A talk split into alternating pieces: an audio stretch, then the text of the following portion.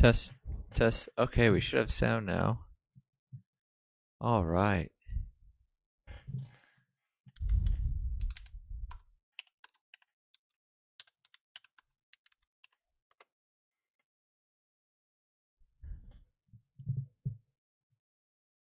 Okay. Hope everybody comes back in. I need to invite that guy. What's his name? Rocky. I invite him.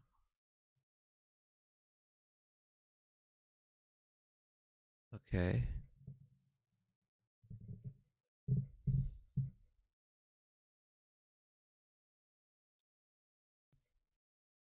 Test. Test. Hello. Yay, it's lighting up this time. All right.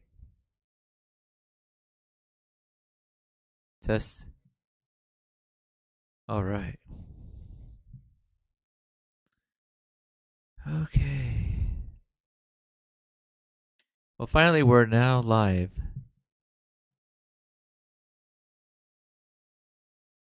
I'm just waiting for everybody.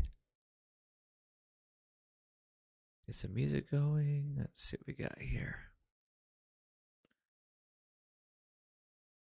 Uh, background music.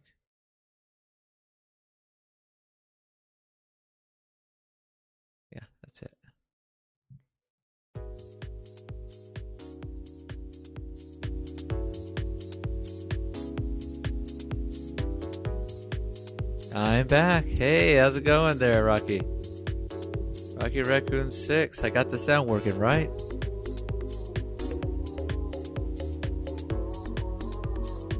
Yes. You can hear me, right?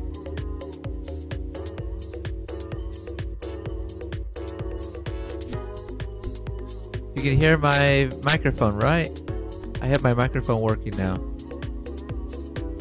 So sweet. Five out of five. Oh, whoa, whoa, whoa, whoa, whoa. You know much difficulty this is. I had to download a Nox player just to get it working on the PC. And Nox player is like an app that runs all the Android and Apple apps on your PC. Pretty insane. But it works, so that's good. Let me see. Uh, do you to be as a speaker? Let me see if I can invite you there. How you doing, Dan? Hey, there you are. Yeah, doing good, man. Doing good. Just so busy. Just glad to get this darn thing working finally. Yeah, I don't know. Uh, you know, this is the first time I've been able to catch your show, and I don't know. You know, sometimes they do updates on you automatically over your system. You know, and you know sometimes they blank me out, and I have to download an app that I have stored just so I can use my phone because they got a, a they on uh, uh, uh, Galaxy uh, 23 Elite, and Oh, it that's what I doesn't take the it doesn't take the new ones. it doesn't take the new apps, so I have to keep downloading the damn thing. Yeah, yeah, I know what you mean, man. This is just they just keep coming out with new updates like every month or something like that. So I'm just trying to deal with what they have and go Yeah. with the flow. But yeah, finally I can uh, with this. Yeah, it's awesome that you're a good speaker. So wh- where are you located? I'm in Montana. Montana, nice. What's the weather like there? Well, it's pretty nice this this year. Last year, this time it was like in the high 15. You know, this year it's in the goodness. today. Last Yeah. year was brutal.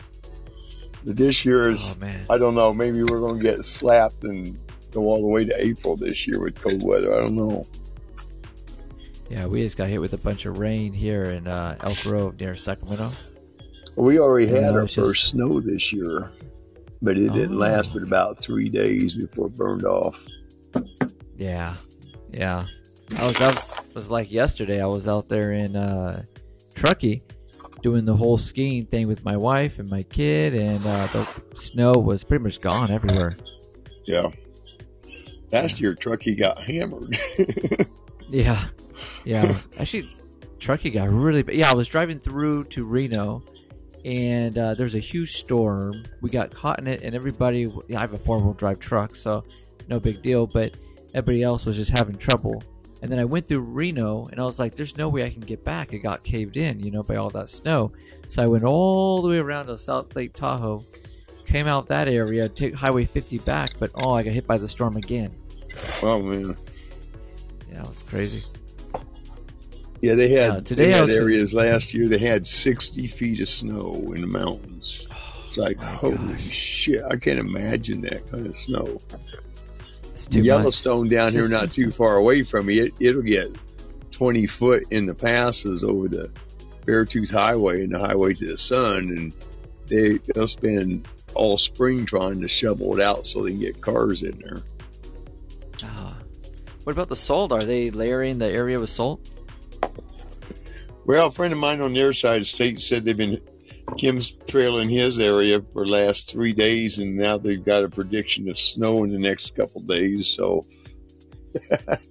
Uh, coincidence, huh? yeah. yeah. Yeah. Well, I, I know Truckee's being hit today uh, with 30, 30 degree or 28 degree weather and uh, about two feet of snow. And then Wednesday is supposed to snow again, uh, where they're going to go down to 22 degrees. So it'll probably Yeah. stick. Yeah, I A mean, truck here gets it's snow raining. anyway. They're, Yeah. they're kind of like anywhere in the mountains. You're going to get snow during the wintertime. It's just a matter of when they push it on you. Yeah, yeah, they do a lot of fake snow this last weekend. We were skiing and there was like really no snow anywhere except for on the ski area, so they were definitely Yeah. pushing that fake. Yeah, I've been around a But few of those ski resorts in the, on the east side and down in Colorado where they, they went out there and turned on the snow machines the night before or the day before and next thing you know they got snow on there and everything else is green around them. That's pretty much what it was like. yeah. Yeah, yeah, it was nice though. A beautiful area. I do, I do like the um, the Truckee area a lot. Yeah, it's very. I've never been to the Truckee area before. I've only been to Colorado or California one time. Uh, you got to come back out. It's uh, great weather. This last year, actually, we had a very, very long spring, and summer wasn't very long. Now we had fall, and now we're back into winter. Yeah. But yeah, the summer wasn't that bad at all. Like the year before, we were at I think 118 degree weather for two days, but now we went down to 113 this year. Well, It wasn't too bad. not this summer, but last summer and the summer before that, we were hotter than Death Valley for almost a month. Oh my gosh. This is called the High Yeah. Plains Desert out here. It's High Plains, but we only get 14 inches of rain a year as an average. And like this year we got like 600 times more rain than we and precipitation than we ever get here.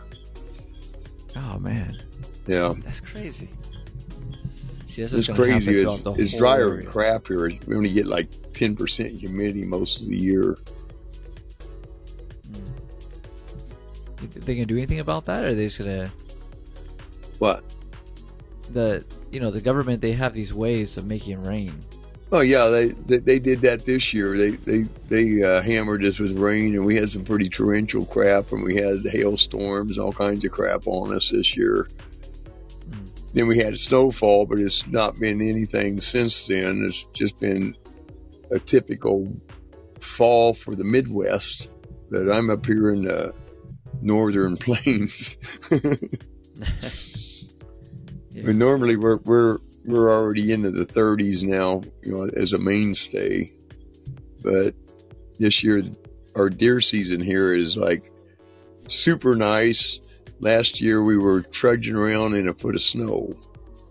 All of October and November, all the way till almost April, we had snow on the ground. And I hadn't seen that since I've been here. I've been here 27 years and I hadn't seen it that long before. Usually from late November to February, but this last year we got hit hard and it stayed. We had dead geese laying everywhere. The geese were flying in, they didn't leave, and they basically starved to death because they couldn't get down to the to the grass.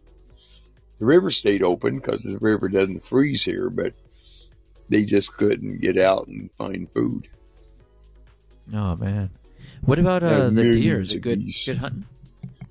Well, the hunting's good here anyway. You just have to find the places where they're at, you know, like everywhere else, you know. But. You have to understand Montana only has a million, uh, million point one people in it. We have more cows leaving in the wintertime. than We have people staying. Wow. Yeah. Yeah, that's interesting. I, I, you know, I, I came from New Orleans, and in New Orleans, we would, I've traveled all the way up. I don't think I hit Montana, but we did hit Arkansas, Alabama, New Mexico. I thought New Mexico was low on population because there was like nothing but desert of uh, land and farms everywhere. See, here we're the fourth largest state in size, but we're the fourth smallest state by population. Wyoming is uh, the, the least populated. It's got less than a million people in it. It's got like 800,000. You know, it's a pretty good state, but you know, it's it's wide open too. I mean, it's it's it's an unbearable place in the summertime if you're out there trying to go camping, you know. And uh, I went out there a couple of times and drove across the state there, and, and it's like it's it's like going through Arizona, but it's like that all the time. you know, Yeah. towns are far and few in between, and and uh, you know, back when I went through there, there was a lot of uh, oil well uh, activity going on, and there hardly anybody out there. You know, they just there's not a whole lot unless you get on the interstate, then you see more traffic. But now you get down around Cheyenne or or one of those big towns down in the southern part, Great and there's Falls, tons of people. Great Falls. No, Great Falls is in Montana. Yeah, is it small or large? Yeah, Billings, Montana is the largest. It's got over hundred thousand people in it. Got like hundred and about hundred and fifty thousand people in it now. It's the largest, and, and all the others are small. They're under a hundred thousand people. Even Mon, uh, uh, Helena is a small town in comparison to Billings, and so is Great Falls and Missoula and and and uh, um, uh, gosh, I can't think of all the names of them, but those are the three biggest towns, but they're not really that big. The only reason why you have a traffic jam is on account of they're scrunched up in a small spot. You know, they're all nestled Like around Terry. hills and shit. Yeah, Terry looks pretty busy actually. Central Terry and uh, the West End area. Looking at Montana, Montana right now, actually. Ironwood is smaller. Now, Missoula is over there in between the uh, the mountains there in a big valley, and it's kind of a small area when you look at it on Google Earth. It's it's not really that big. Yeah. Oh wow, there's actually some really nice areas there. It looks like, and the prices for houses are pretty cheap. Well, yeah, hmm. from what you're seeing in your state, yeah, they are cheap. But when you look at it from our state, it's like, holy crap! I mean, it wasn't know, too long expensive. ago. An acre of ground cost two thousand dollars. Now it's like ten thousand dollars. You know, Oh, here you go. 0.23 acre lot, ninety-two thousand dollars. My goodness, that's actually pretty pricey. yeah. Yeah, because I mean, I was buying a house in um, West Virginia, and I was I found one for sixty-two thousand, and I found another one for ninety-two thousand. But the sixty-two thousand one, the foundation was all messed up and it was cracked. Yeah. Definitely has some structural issues. But the ninety-two thousand was pretty nice. It wasn't wasn't that bad. And it had uh, three stories. It had a you know basement area, the upper area, the kitchen, and then the second story. It was like um, it was it was uh twelve thousand in taxes. Yeah, that that again, you know, in Virginia area or anywhere along the that central southern area of, of the East Coast, yeah, you can find a lot of of cheap homes there, cheaply priced homes, I'll say. Mm. But out here, you don't have the utility expanse like you think you, there is here. It, here in Montana, the rule of thumb is if you ain't got water on the property, the the, the ground is almost useless because it depends on the rain. And and to drill some places you drill down 400 500 foot to get a well. You're going through bedrock to get to a damn uh, artesian uh, pocket or a thermal pocket. And you know it's that's pretty damn pricey at ninety dollars a foot. You know. Yeah. Is there any underground streams or water? well, there is, but see, we're in the mountain. This is where the mountains start at where I'm at, and you go down about oh, a hundred foot. You're in dead bedrock, and you got to drill through that to get to the aquifers underneath it, and some of the underground rivers. Now, some people have gotten into them. Sometimes the water ain't that great. It's got too much iron or too much calcium in it or too much of this and that. And then, you know, you had to put in a ton of money to, to get pure water again, you know, put in filtration systems or reverse osmosis just mm-hmm. because the water is just is not potable. And then you get other places where they hit an aquifer of 82 degree water. Hell, they're heating the floors in the house with it. And Hey, they're, springs. yeah, they're, they're running pressurized water from the ground. They don't have to put a pump on it. You know, you don't have to put a pump on some of these wells. They constantly put out water and they got just kind of like filter it into a, a ditch that runs down to a stream or out into a field or something. And uh, it constantly just gushes out of the water at 80 pounds per square inch on a four inch pipe. Yeah, Oh yeah, she's four inches. I too. worked on some of those, and you take that down to three quarter inch to feed a house, and you have to put in, in a kicker to, to to stop the pressure down. You get that pressure down before you blow your regulator. your three quarter yeah regulator to keep from blowing out your your daggone uh, pipes. And a lot of those houses that had that running in them, they strictly went to copper pipe because you can't can't maintain it with PVC. You know, it, No, there's too much problems with it. And I've seen houses out here that built in the 20s and 30s, and some before that. They're heated the house with water, 82 degree water. They ran copper pipes around in the floors, and it hit the house up. Then there's other places where they wanted to use a boiler because they didn't have hot water, but they had a good spring or a good aquifer, and they they'd run it through a boiler and you go with they go on uh, um, uh, oh gosh um, I can't even think of The the, name steam, of is the you talking about a steam boiler, or you're talking about Yeah, the steam old boilers. school, school Steam boilers? boilers. Okay, steam boilers. Yeah, yeah. Yeah. No, those are amazing. Uh, yeah, they those They are. through a um, small pumping station on the backside there, a double pipe Yeah. system. PSI is not regulated though. No, you have to really watch it because you can blow the daggone uh, Mhm. boiler up, or you can blow the the your uh, um, gosh, I can't think of the name of them damn things. They stand up. They're about two foot tall. I uh, can't think. tanks, right? Huh? The water tanks. No, not water. I'm talking about once it goes into the house. Oh, you got- okay. yeah. Um, gosh, I can't think of the name of them. Ah, but they stand up along the wall. You know, about two foot. It heats the room up. Uh, gosh, I can't think. not the hot water heater. But it's not a hot water heater. It is. It's what the water is filtering through and releasing the heat into the room, and then the pipe goes back down into another room or back down to the boiler, depending on how big it is. Oh, yeah, know regulate what the temperature. Um, oh gosh, I can't think of the name of it. I want to say register, but that's not it. It's it's uh, No, it's not something you've seen in the old buildings long ago. Yeah, actually, I just did Ah. an inspection on a house. I was doing the same thing. What Yeah. they do is uh, the water will circulate through to a certain extent, and it just heats up certain areas. Uh, Yeah. when it goes through a certain, you know. And Yeah, it then, go- uh, it goes through so many back. It's and then it re- water.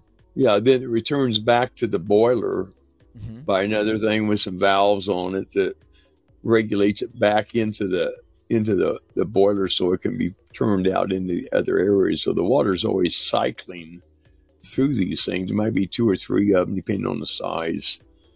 Depending on the size of the boiler too. I mean, I've seen some of these boilers that was hell, they were six, seven foot long and about four foot high. And they were gas fired because we have a lot of natural gas here. And those were from the 20s, 30s, and 40 houses, old farmhouses and stuff, and some big ranches. Oh yeah. You know what they're doing now with those ranches?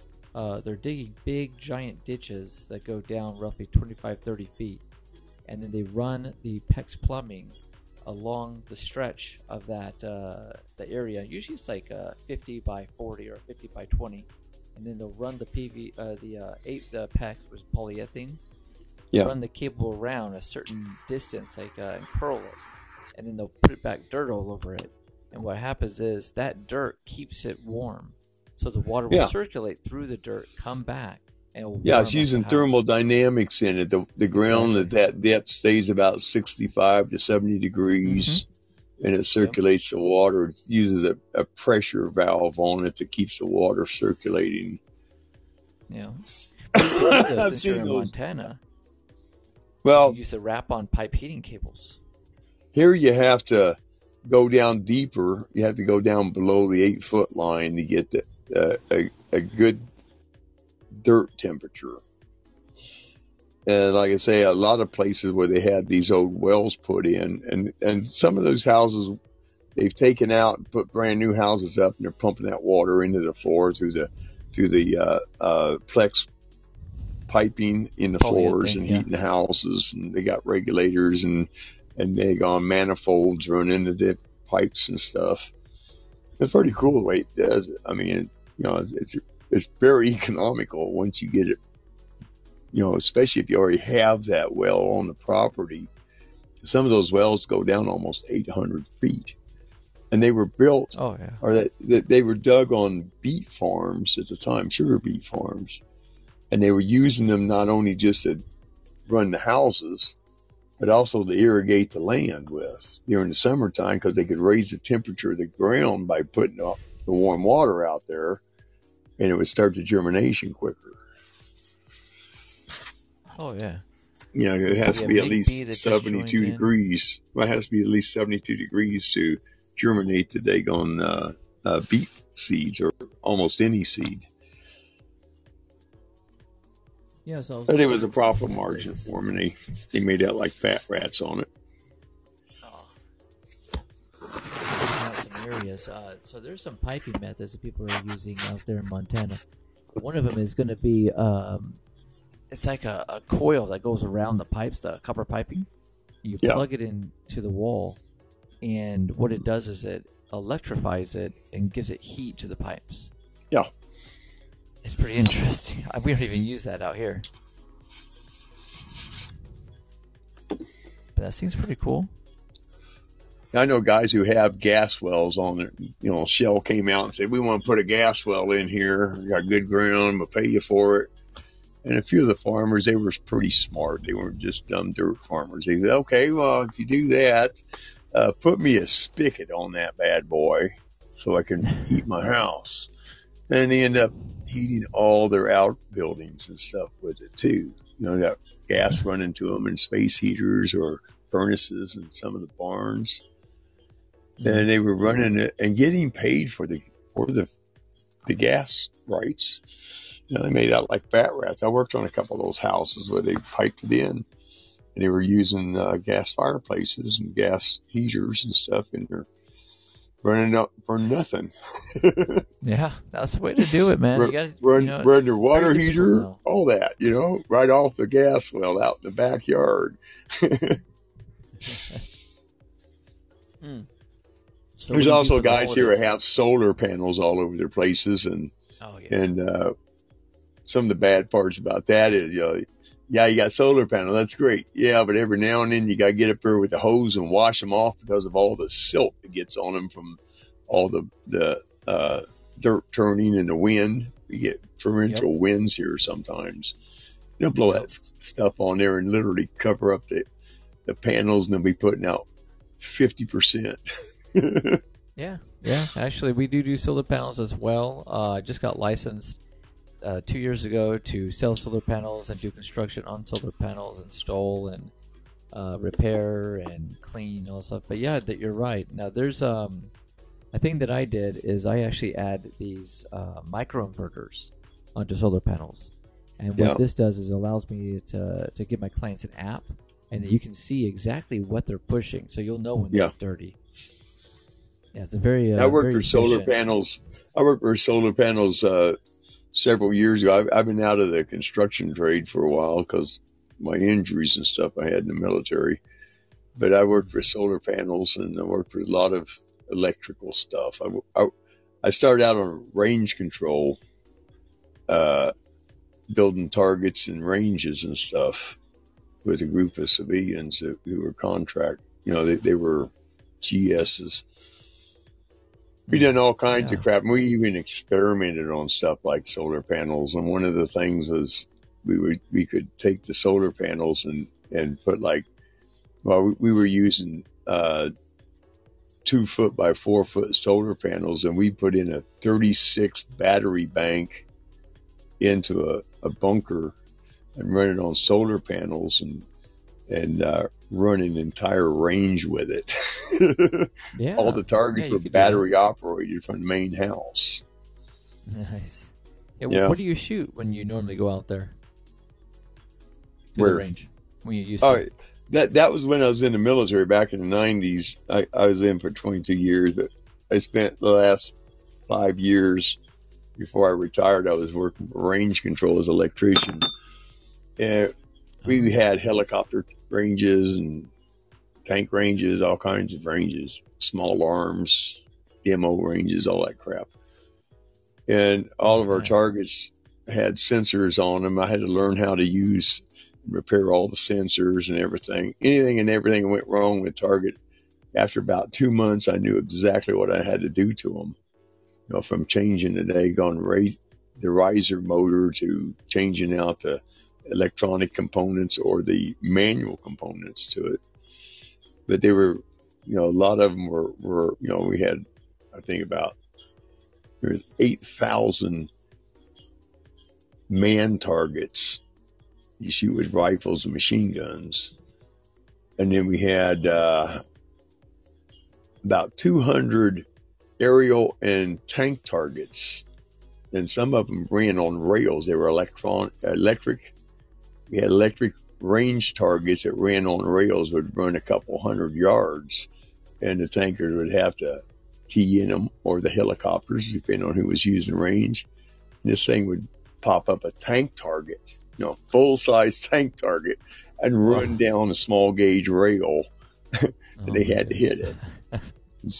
Sometimes wow, they hit the difficult. Well, sometimes they hit the target. Sometimes they were just a little bit short and they hit the mechanism and destroyed it. We'd have to get it picked up with a crane, set it on a tart or on a truck, take it back, fix it, send it back out. wow, man. Well, thank you so much yeah. for your service. Really appreciate it. Thanks for paying your taxes. It makes it all worthwhile.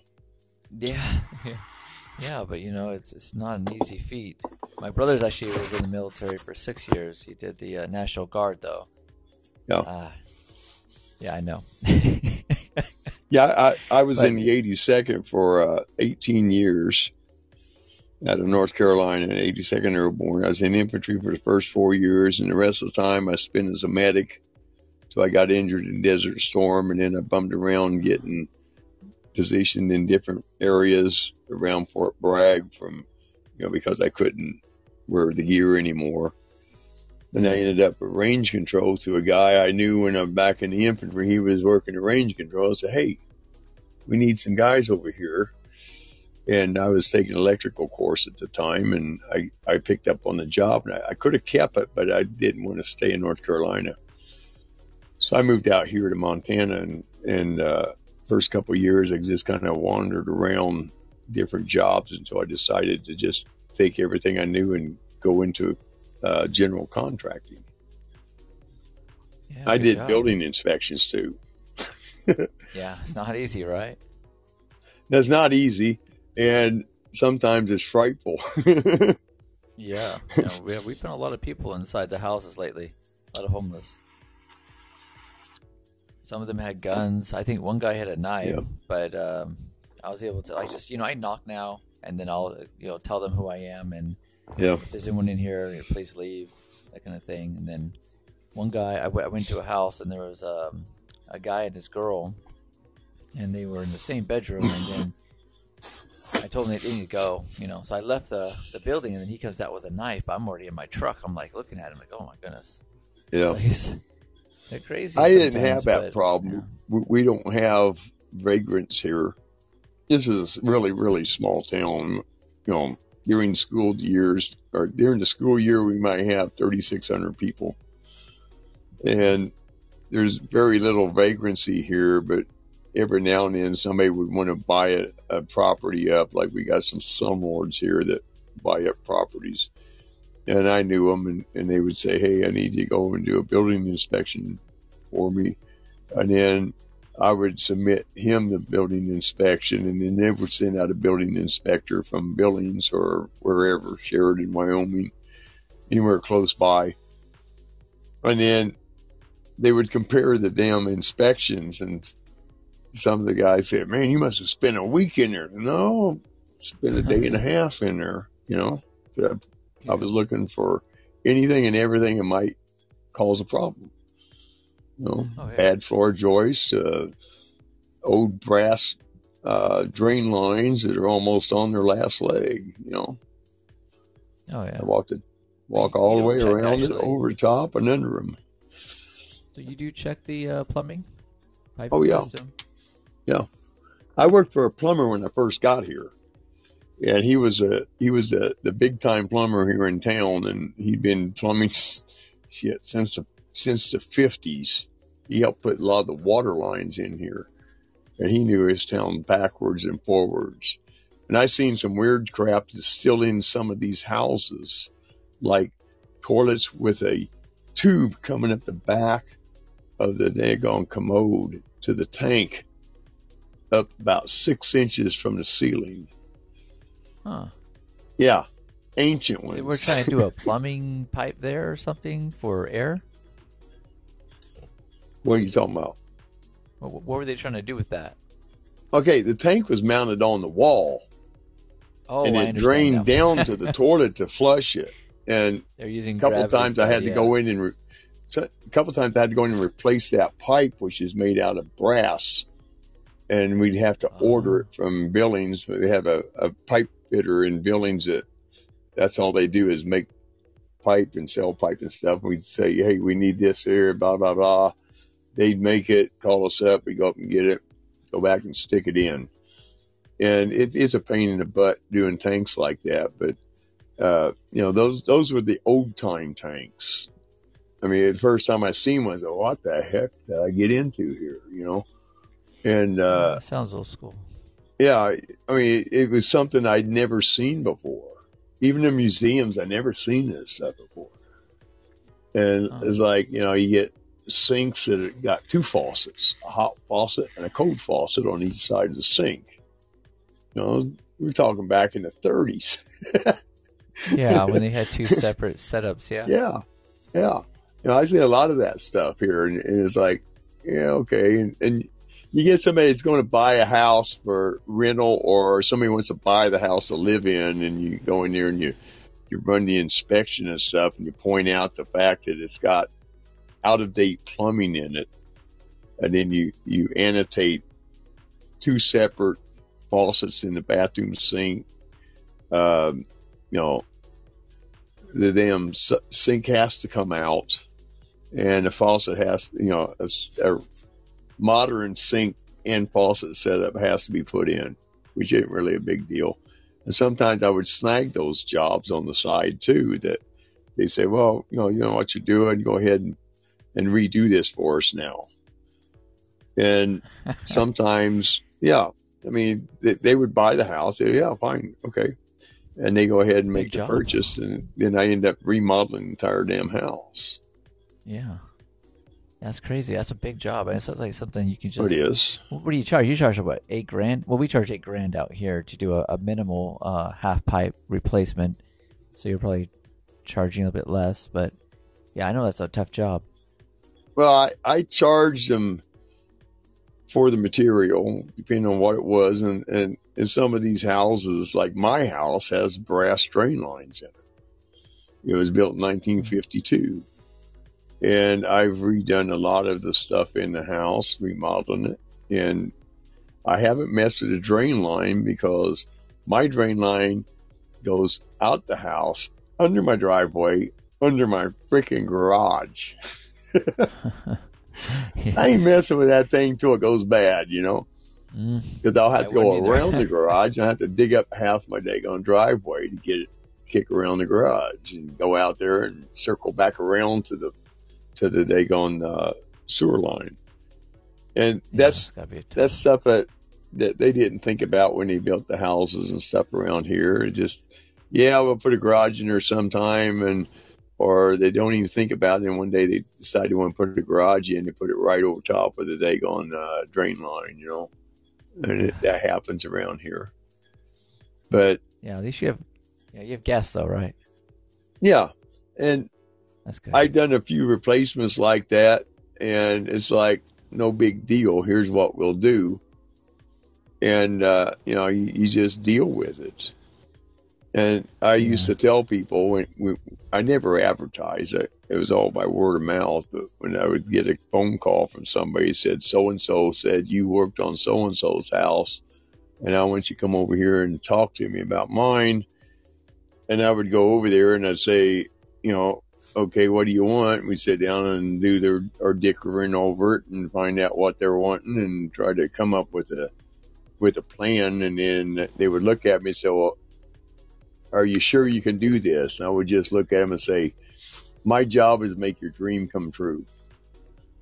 And I'd make it come true for them.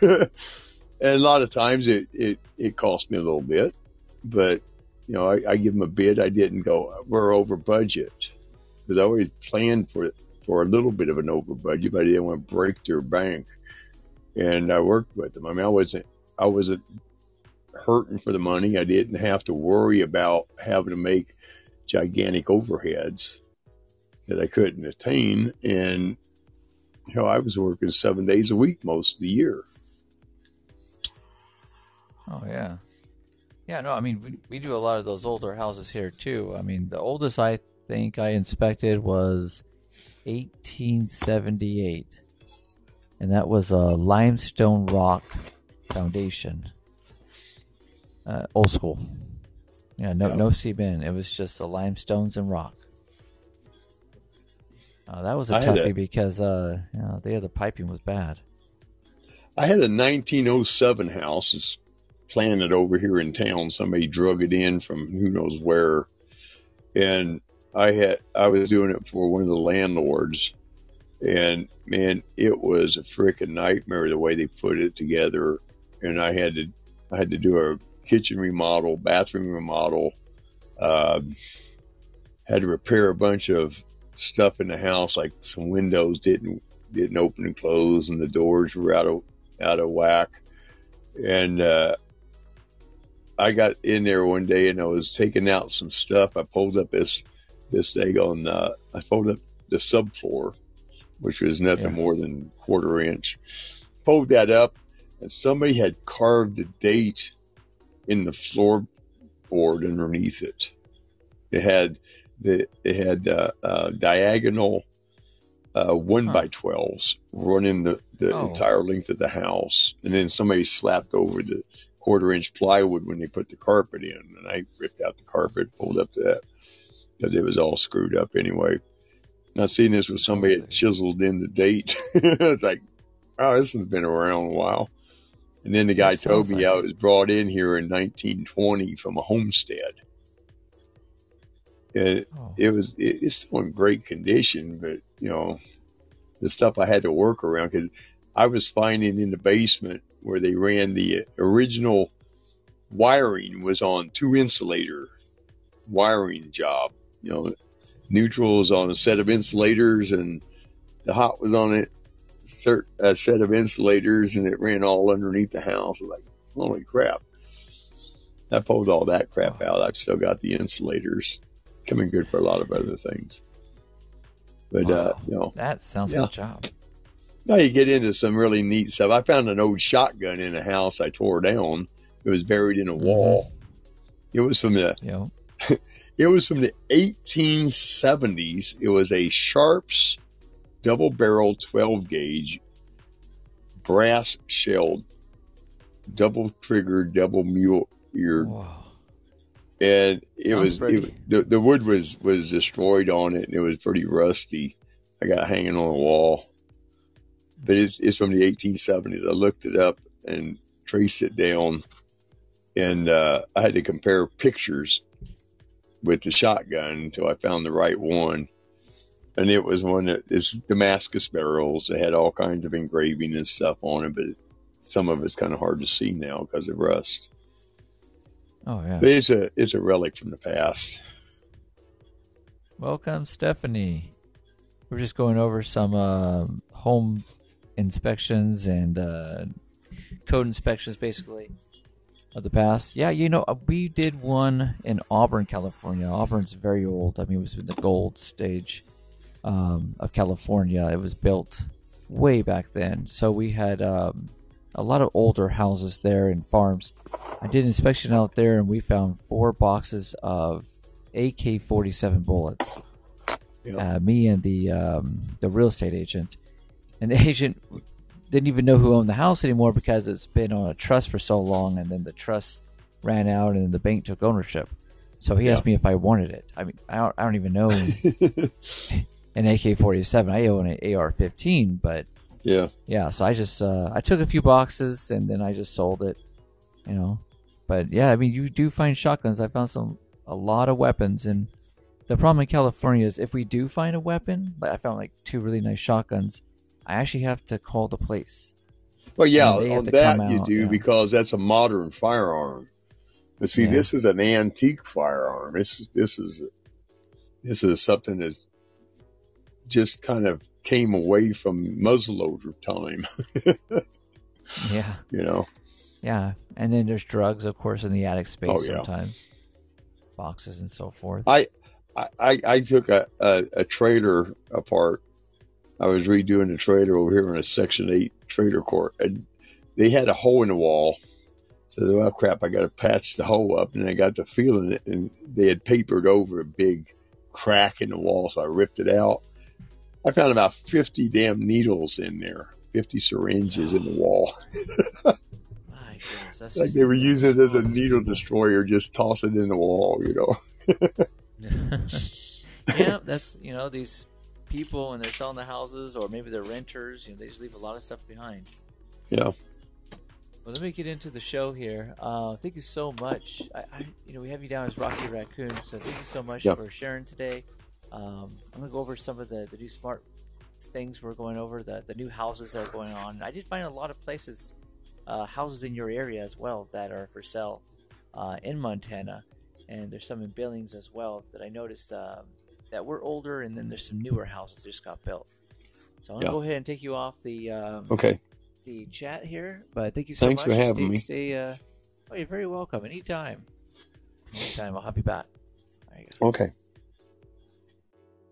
Okay, so let's go over um, some of the new houses. Like I was telling Rocky Raccoon, some of the new houses in his area are selling for about four hundred fifty-four thousand. Um, it's just so many older homes are, are I think nicer, and a great upgrade for an older home will really help you because these newer homes being built, I mean, doing I'm doing so many inspections I'm finding so many issues, uh, and it's just the builders are either not having the funds to put in the proper uh, material like windows or using um, I don't know if you- I'm familiar with windows, but there's um, there's a Terek, which is what manufacture double pane windows, and then we of course we use uh, Medfords, which are a lot better, and we're putting those in California now, almost every house actually. And then we'll have um, dishwashers and stoves and stuff they're putting in these new houses. They're just not efficient. they're using very cheap appliances, and these cheap appliances are causing a lot of issues. So I think these older homes are way better, and you get land. You get a lot of land with these older houses. Uh, but with the newer houses, I am seeing a lot new things called a smart home. If you're not familiar with the smart home, what it is is it's a um, it's a home that will tell you anything that's wrong with it. Uh, that includes the roof, the solar. It gives you detailed information on a screen that are attached to a wall. And now these inspections are a lot more difficult because if you go when you're going to buy a new home and you see a smart home, if someone tells you it's a smart home, what your issues are going to be are very, very common ones at least. Um, is the devices that they're using are not properly attached or they're incorrectly installed to the window systems and the doors. So if someone was to enter your house and you didn't know about it, you know, there's a big lawsuit, but it's scary because this could, you know, be a break in or a burglary and you won't even know about it because your system didn't warn you. Good news is they are using pressure plated ground system so the floor does have a pressure plate. So if someone was in your house and you're not home and you have it armed and the door opened or whatever, it will alarm you that someone is walking around. It'll show you the exact location that they're in as well. This is all on your phone, or you can look at the device on the wall, and you can actually take the device off the wall and walk around the house with it as well. So that's a really good feature. I don't like the fact that these houses are being built too quick I'm finding new homes being built within six months, and some people are telling me even four months. And this is something that alarms me, and I think anybody who owns a house, who has built a house, or lives in a house, because how can you be sure a house being built in three months is properly built up to code? So I was out there doing a home inspection. The code inspector did come out, and you know, he came in and then he looked at me. He's like, I can't even inspect this house. And I'm like, why can't you inspect the house? You're doing the codes, right? He's like, yes, but the meter on the side has solar and the meter's not connected yet. Therefore, I'm not supposed to actually be inspecting this house yet for any up to code things. And I don't even know if he's when he's going to be back because so when you put in solar, the meter usually takes about two to three months. But right now, California is in a huge, yep, quality controller quality control is definitely overlooked, and uh, it puts everybody in a huge disadvantage because if he can't even inspect that house for up to code items like water and whatever, and he has to come back another day, but he's already doing three or four other homes. What if he, you know, forgets to come back to this home because he'll be coming back in a month, or maybe he's in a different area. So this guy is very, very nice. He told me exactly what was going on. He's looking at the Folsom Homes, Sacramento Homes, and Mountain House. So he's traveling. Uh, it's definitely job security, but it's being overlooked. Now, the appliances, I have found the HVAC unit in the attic, gas leak. I have found the stove, gas leak. Yeah, this is already after the code inspectors come in, by the way. They don't use a gas checker or a gas uh, device like we do. Uh, I have to use an O2 sensor. I have to use a gas sensor. I have to use a gas leak detector. And the only other person that does that is going to be probably PG&E. So PG&E will hook up the gas uh, or turn it on basically after the tank's already been installed, and then they'll do their inspection. But I don't know how it got overlooked that I found an HVAC with a gas leak, and the people were already living in the home for three months. It was in the attic space, of course, so it wouldn't really affect them. Uh, but still, it's an overlook that should have been caught prior, and that's uh, something that I feel that these new homes are just being built too fast. Now, again, I've put in my previous podcast that even in Texas, for example, they're doing the new uh, 3D printed homes. Now, 3D printed homes, I've seen how it's done, it looks sufficient, but it's new technology. It's a computer building the foundation of a home using a cement mix and not brick. They're not using a foundation slab. These are all lifted foundations with a 3D printer that overhangs the top. If you haven't seen these, go ahead and go to YouTube. You can check them out. They're pretty interesting, but at the same time, you can see what I mean. Like they build them like four to five feet tall, and that's too tall. Normally, we want to build a foundation, uh, especially if it's a lifted house. We want to go around. Yeah, Radi- so Radion isn't as big in California, but it is in the Bay Area. They don't actually. The only thing that they use the rewards on is going to be um, for like Sacramento area, Stockton area, and poverty areas. And then when you get the rewards, by the way, it's just basically it's a credit towards your gas bill, and then they put you in a different level. So there's three tiers. Like if you were, for example, making forty thousand a year, for example, or if you were retired, um, they will put you in a category where you'll be paying forty to sixty cents less than everybody else. Uh, but with the Radion, rebar. Oh yes, yes, rebar. Oh yes. So they are not using rebar in the beginning of the foundation on the Texas um, 3D printed homes. The rebar is being used on the after the first foot or two is already created. So it, they have to pour in the cement. It creates a square, uh, two feet and then it stops, and then they'll put in the rebars. Um, usually, you know, anywhere from 10 to 20 feet rebar in, and then they'll stretch those out and they'll put in two sections, and then they'll put more cement in, let the 3D printer do its job, and they'll do it again. But it's not as much as they should. You know, like with a swimming pool, they put in the cement uh, lower end area, and uh, after it's been dug, and then they put in the rebar, and then they put in the holders, and then they put in more cement they don't even do this with this. There's not enough. If you look at the YouTube video, you'll see it. It looks so unsafe. And they've only built like 1,300 homes with these 3D printers. So I don't think it's going to be a really good build in the future. But they're trying to bring it to California. I'm worried about it. I'm like, oh, I don't want to deal with that. The slab foundation's pretty good. They're doing a 15 feet slab foundation. So it's a um, it's 40 by 50 roughly or 120 by 75 depending on the size of the home. But right now homes are a lot smaller. The lot size is like 5200 previously in 2019 it was 7200 so they're doing smaller lot sizes now. So you get no backyard. California has gotten a lot stricter when it comes down to laws and regulations comes to building homes, they want 15,000 homes built in one area. It's just ridiculous. Another thing is with these smart homes now that are being built, though, what's really bad is uh, the attic spaces are being insulated at the roof sheathing.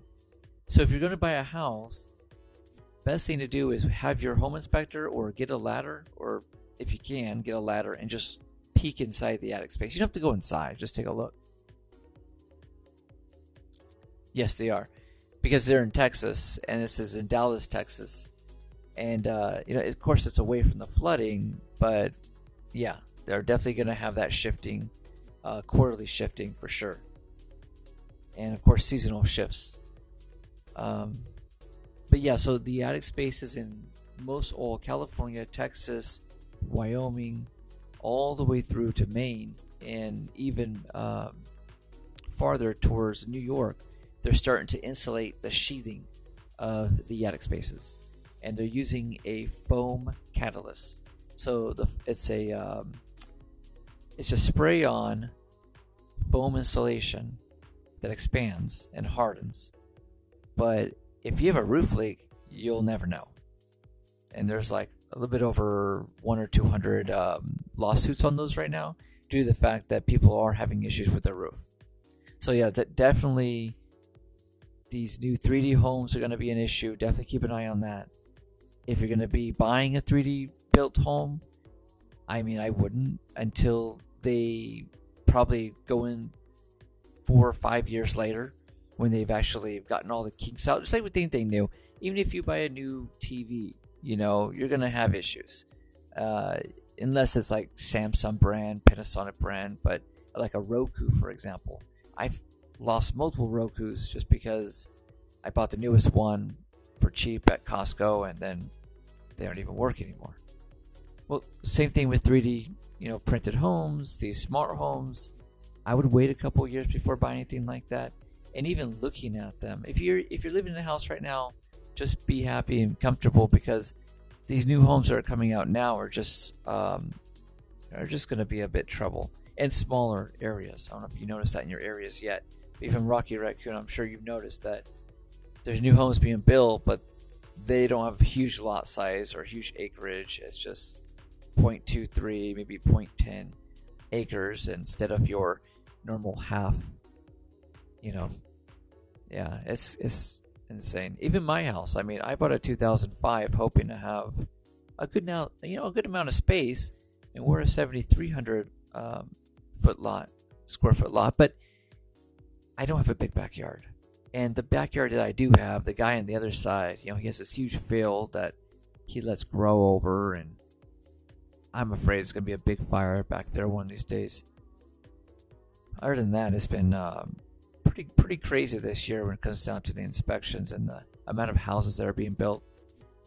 And uh, keep it, yeah, keep an eye out for those 3D printed homes. If you haven't seen it yet, definitely go to YouTube. It's an interesting way that they're doing it, and they are bringing in the manpower. So what they're doing is they're doing the 3D printed homes, four to six feet, and then they're bringing in human beings, and then they're building up on those all the way to the top. Um, other than that, we're also going to be going over. Oh yeah, so solar. So the tier one solar panels that are coming in right now are actually from Canada into America. So if you're buying new solar at this time, I would wait because yeah, so you have a lot of acres, but your house is a bit older. So that's uh oh man, I wish I had that much acres. if I had that much land, my dogs can go run uh I could get a tractor, I can get one of those uh, quads and just roll around the land once in a while. oh no, it's on a corner. Ah, corner lots. Actually, corner lots aren't too bad. Oh yeah, but the back, yeah, you don't have a lot of room. Darn. Sounds fun though. Sounds like you got a good amount of land. Just corner lots can be, yeah, pretty hectic. You probably have a lot of trees back there too, huh? Yeah. So yeah, so I was saying about Radion though. Radion is in the Bay Area. No, not a lot of trees. That's good. Yeah, so we have Radion, um, probably one one quarter of California. I don't know if you know this, but California is bigger than Japan. So if you took Japan and you took California, you can even look this up online as well. I did. California is, is slightly bigger by about 100,000 acres of land from Japan. So we have a lot more land and a lot more areas, but houses aren't actually being built in the prospective areas that they should be. What's going on is each county has to build 800 homes for this residential Section 8. Section 8 is a housing project and a law that came into effect in the 90s in California saying that if someone makes a certain amount of income under poverty, then they only pay 20% of the rent. So if the rent is $2,000, they only pay 20%. It's amazing because if you're on Social Security, you know, if you're a retired veteran, for example, you pay a minimal amount of rent of 158 to $290 a month. It's amazing. Now, 800 homes have to be built out of the any amount of homes that they build. Now, there's 15,000 acres being built where I live, and they're building like a bunch of homes, like 200 homes right down the street from me, and I'm I don't like it because there's a huge field that was a farm. They tore down the farm. They must have bought him out, and then uh, then they just started tearing everything down and building all these new homes. Yeah, so Section Eight housing is, I think it's it's it's respectively good, and it really helps a lot of people, because I believe that if people didn't have Section Eight, how can they afford houses in California? It's ridiculously expensive here. I mean, our taxes just went up again. We have four more taxes coming in 2024. We already have uh, 16 and a half taxes. We have the highest taxes in the whole United States. Uh, we have three gas tax, by the way. gas is 458 here in the wintertime, and it's about 615 to 725 in the summer. Yes, they are starting to destroy the rentals because people from California are moving to other states, and I think it's horrible as well. If you move to another state and you're buying houses, the housing price should still stay the same and you should only be limited to buy one or two houses. You should not be allowed to buy like 20 houses just because you have money. I totally agree. It should just be one to two houses max as a cap amount. You want to buy more houses? Go to another state, you could buy a couple more houses, and that's it. But yeah, I see a lot of people buying out these houses, buying 20, 30 of them, renting them all out, capitalizing, raising the housing price. Georgia, Nevada, um, Texas, even. Gosh, Texas. I saw a house for 457,000, six bedroom, four bath, about six years ago. I should have bought it. Now, houses are like 700,000 out there. It's ridiculous. Yeah, definitely. I enjoy owning a house, but if I buy another house, I, I think that I, I'm not going to buy a house um, in a really high amount. And I only bought one house in West Virginia, and it was $69,000. It wasn't much. So I was very happy with the price, and I won't buy another there because I'm in, I'm in a college town. That's why I bought it. Yeah, especially if you're so far away. How are you going to maintain the property? I have a management company, but when I went to go visit that house this last month, oh my gosh, it was in uh, disarray.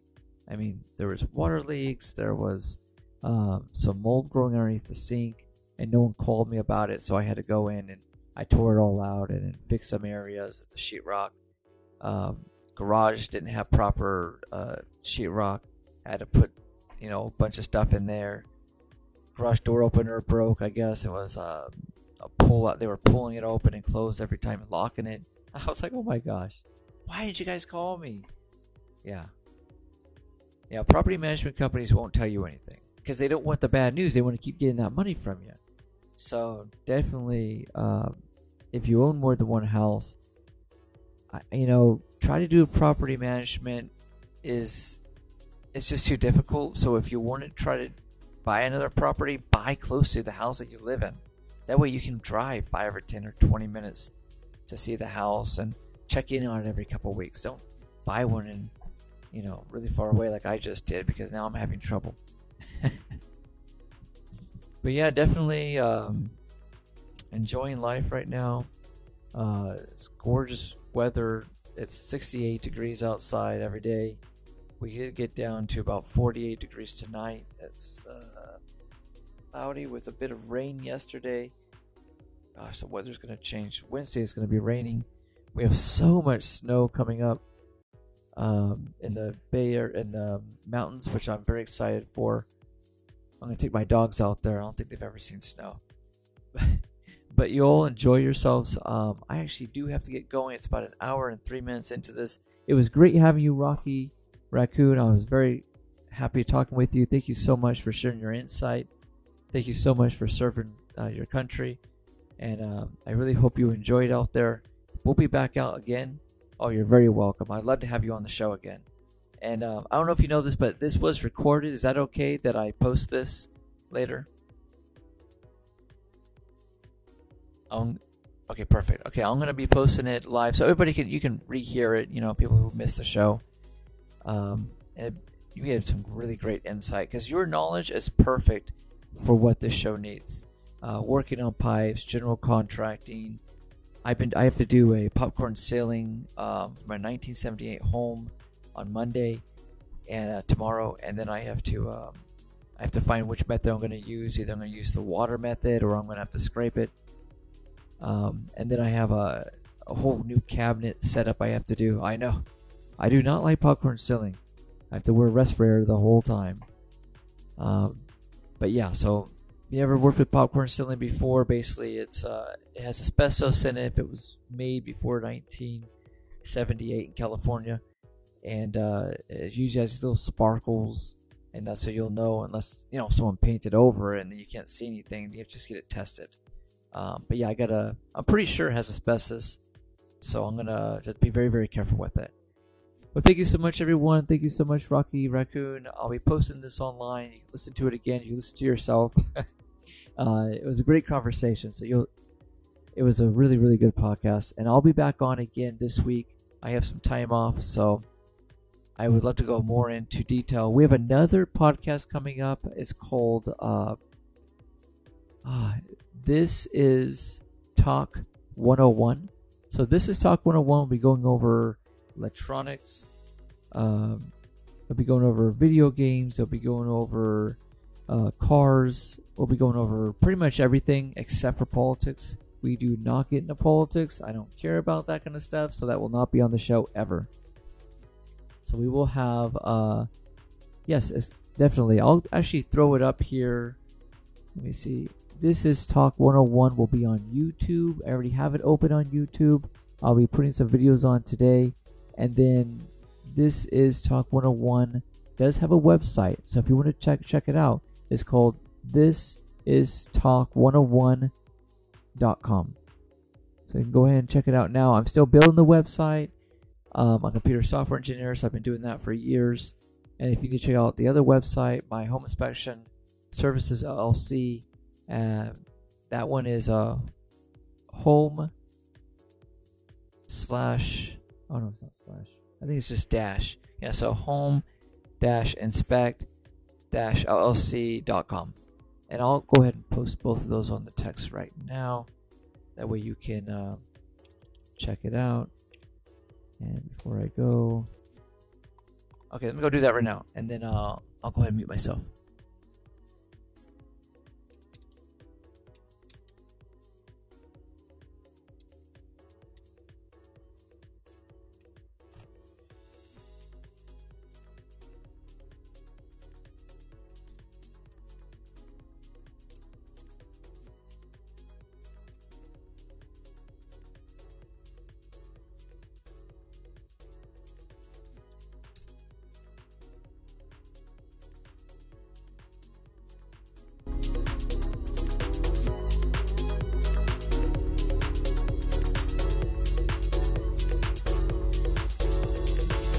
All right, I posted both of those. Now, this is talk101.com. It's brand new. I'll be starting that on YouTube this week, and then we'll be going into um, probably this, well, wherever you hear podcasts. I'm going to be everywhere.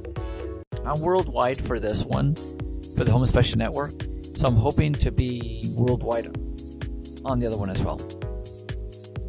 So thank you so much for joining the show. Thank you so much for tuning in. If you need anything else, go ahead and email me if you have any questions about um, what our services are or what kind of things you want to learn about or what kind of things you want me to talk about. Um, you can email me at, oh my gosh, this uh, program I have to.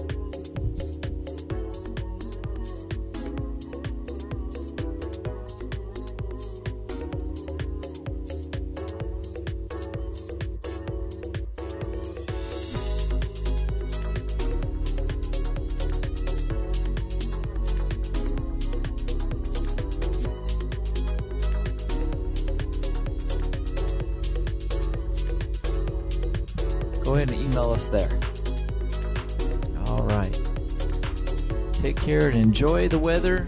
Happy holidays is coming on. All right, take care, everyone.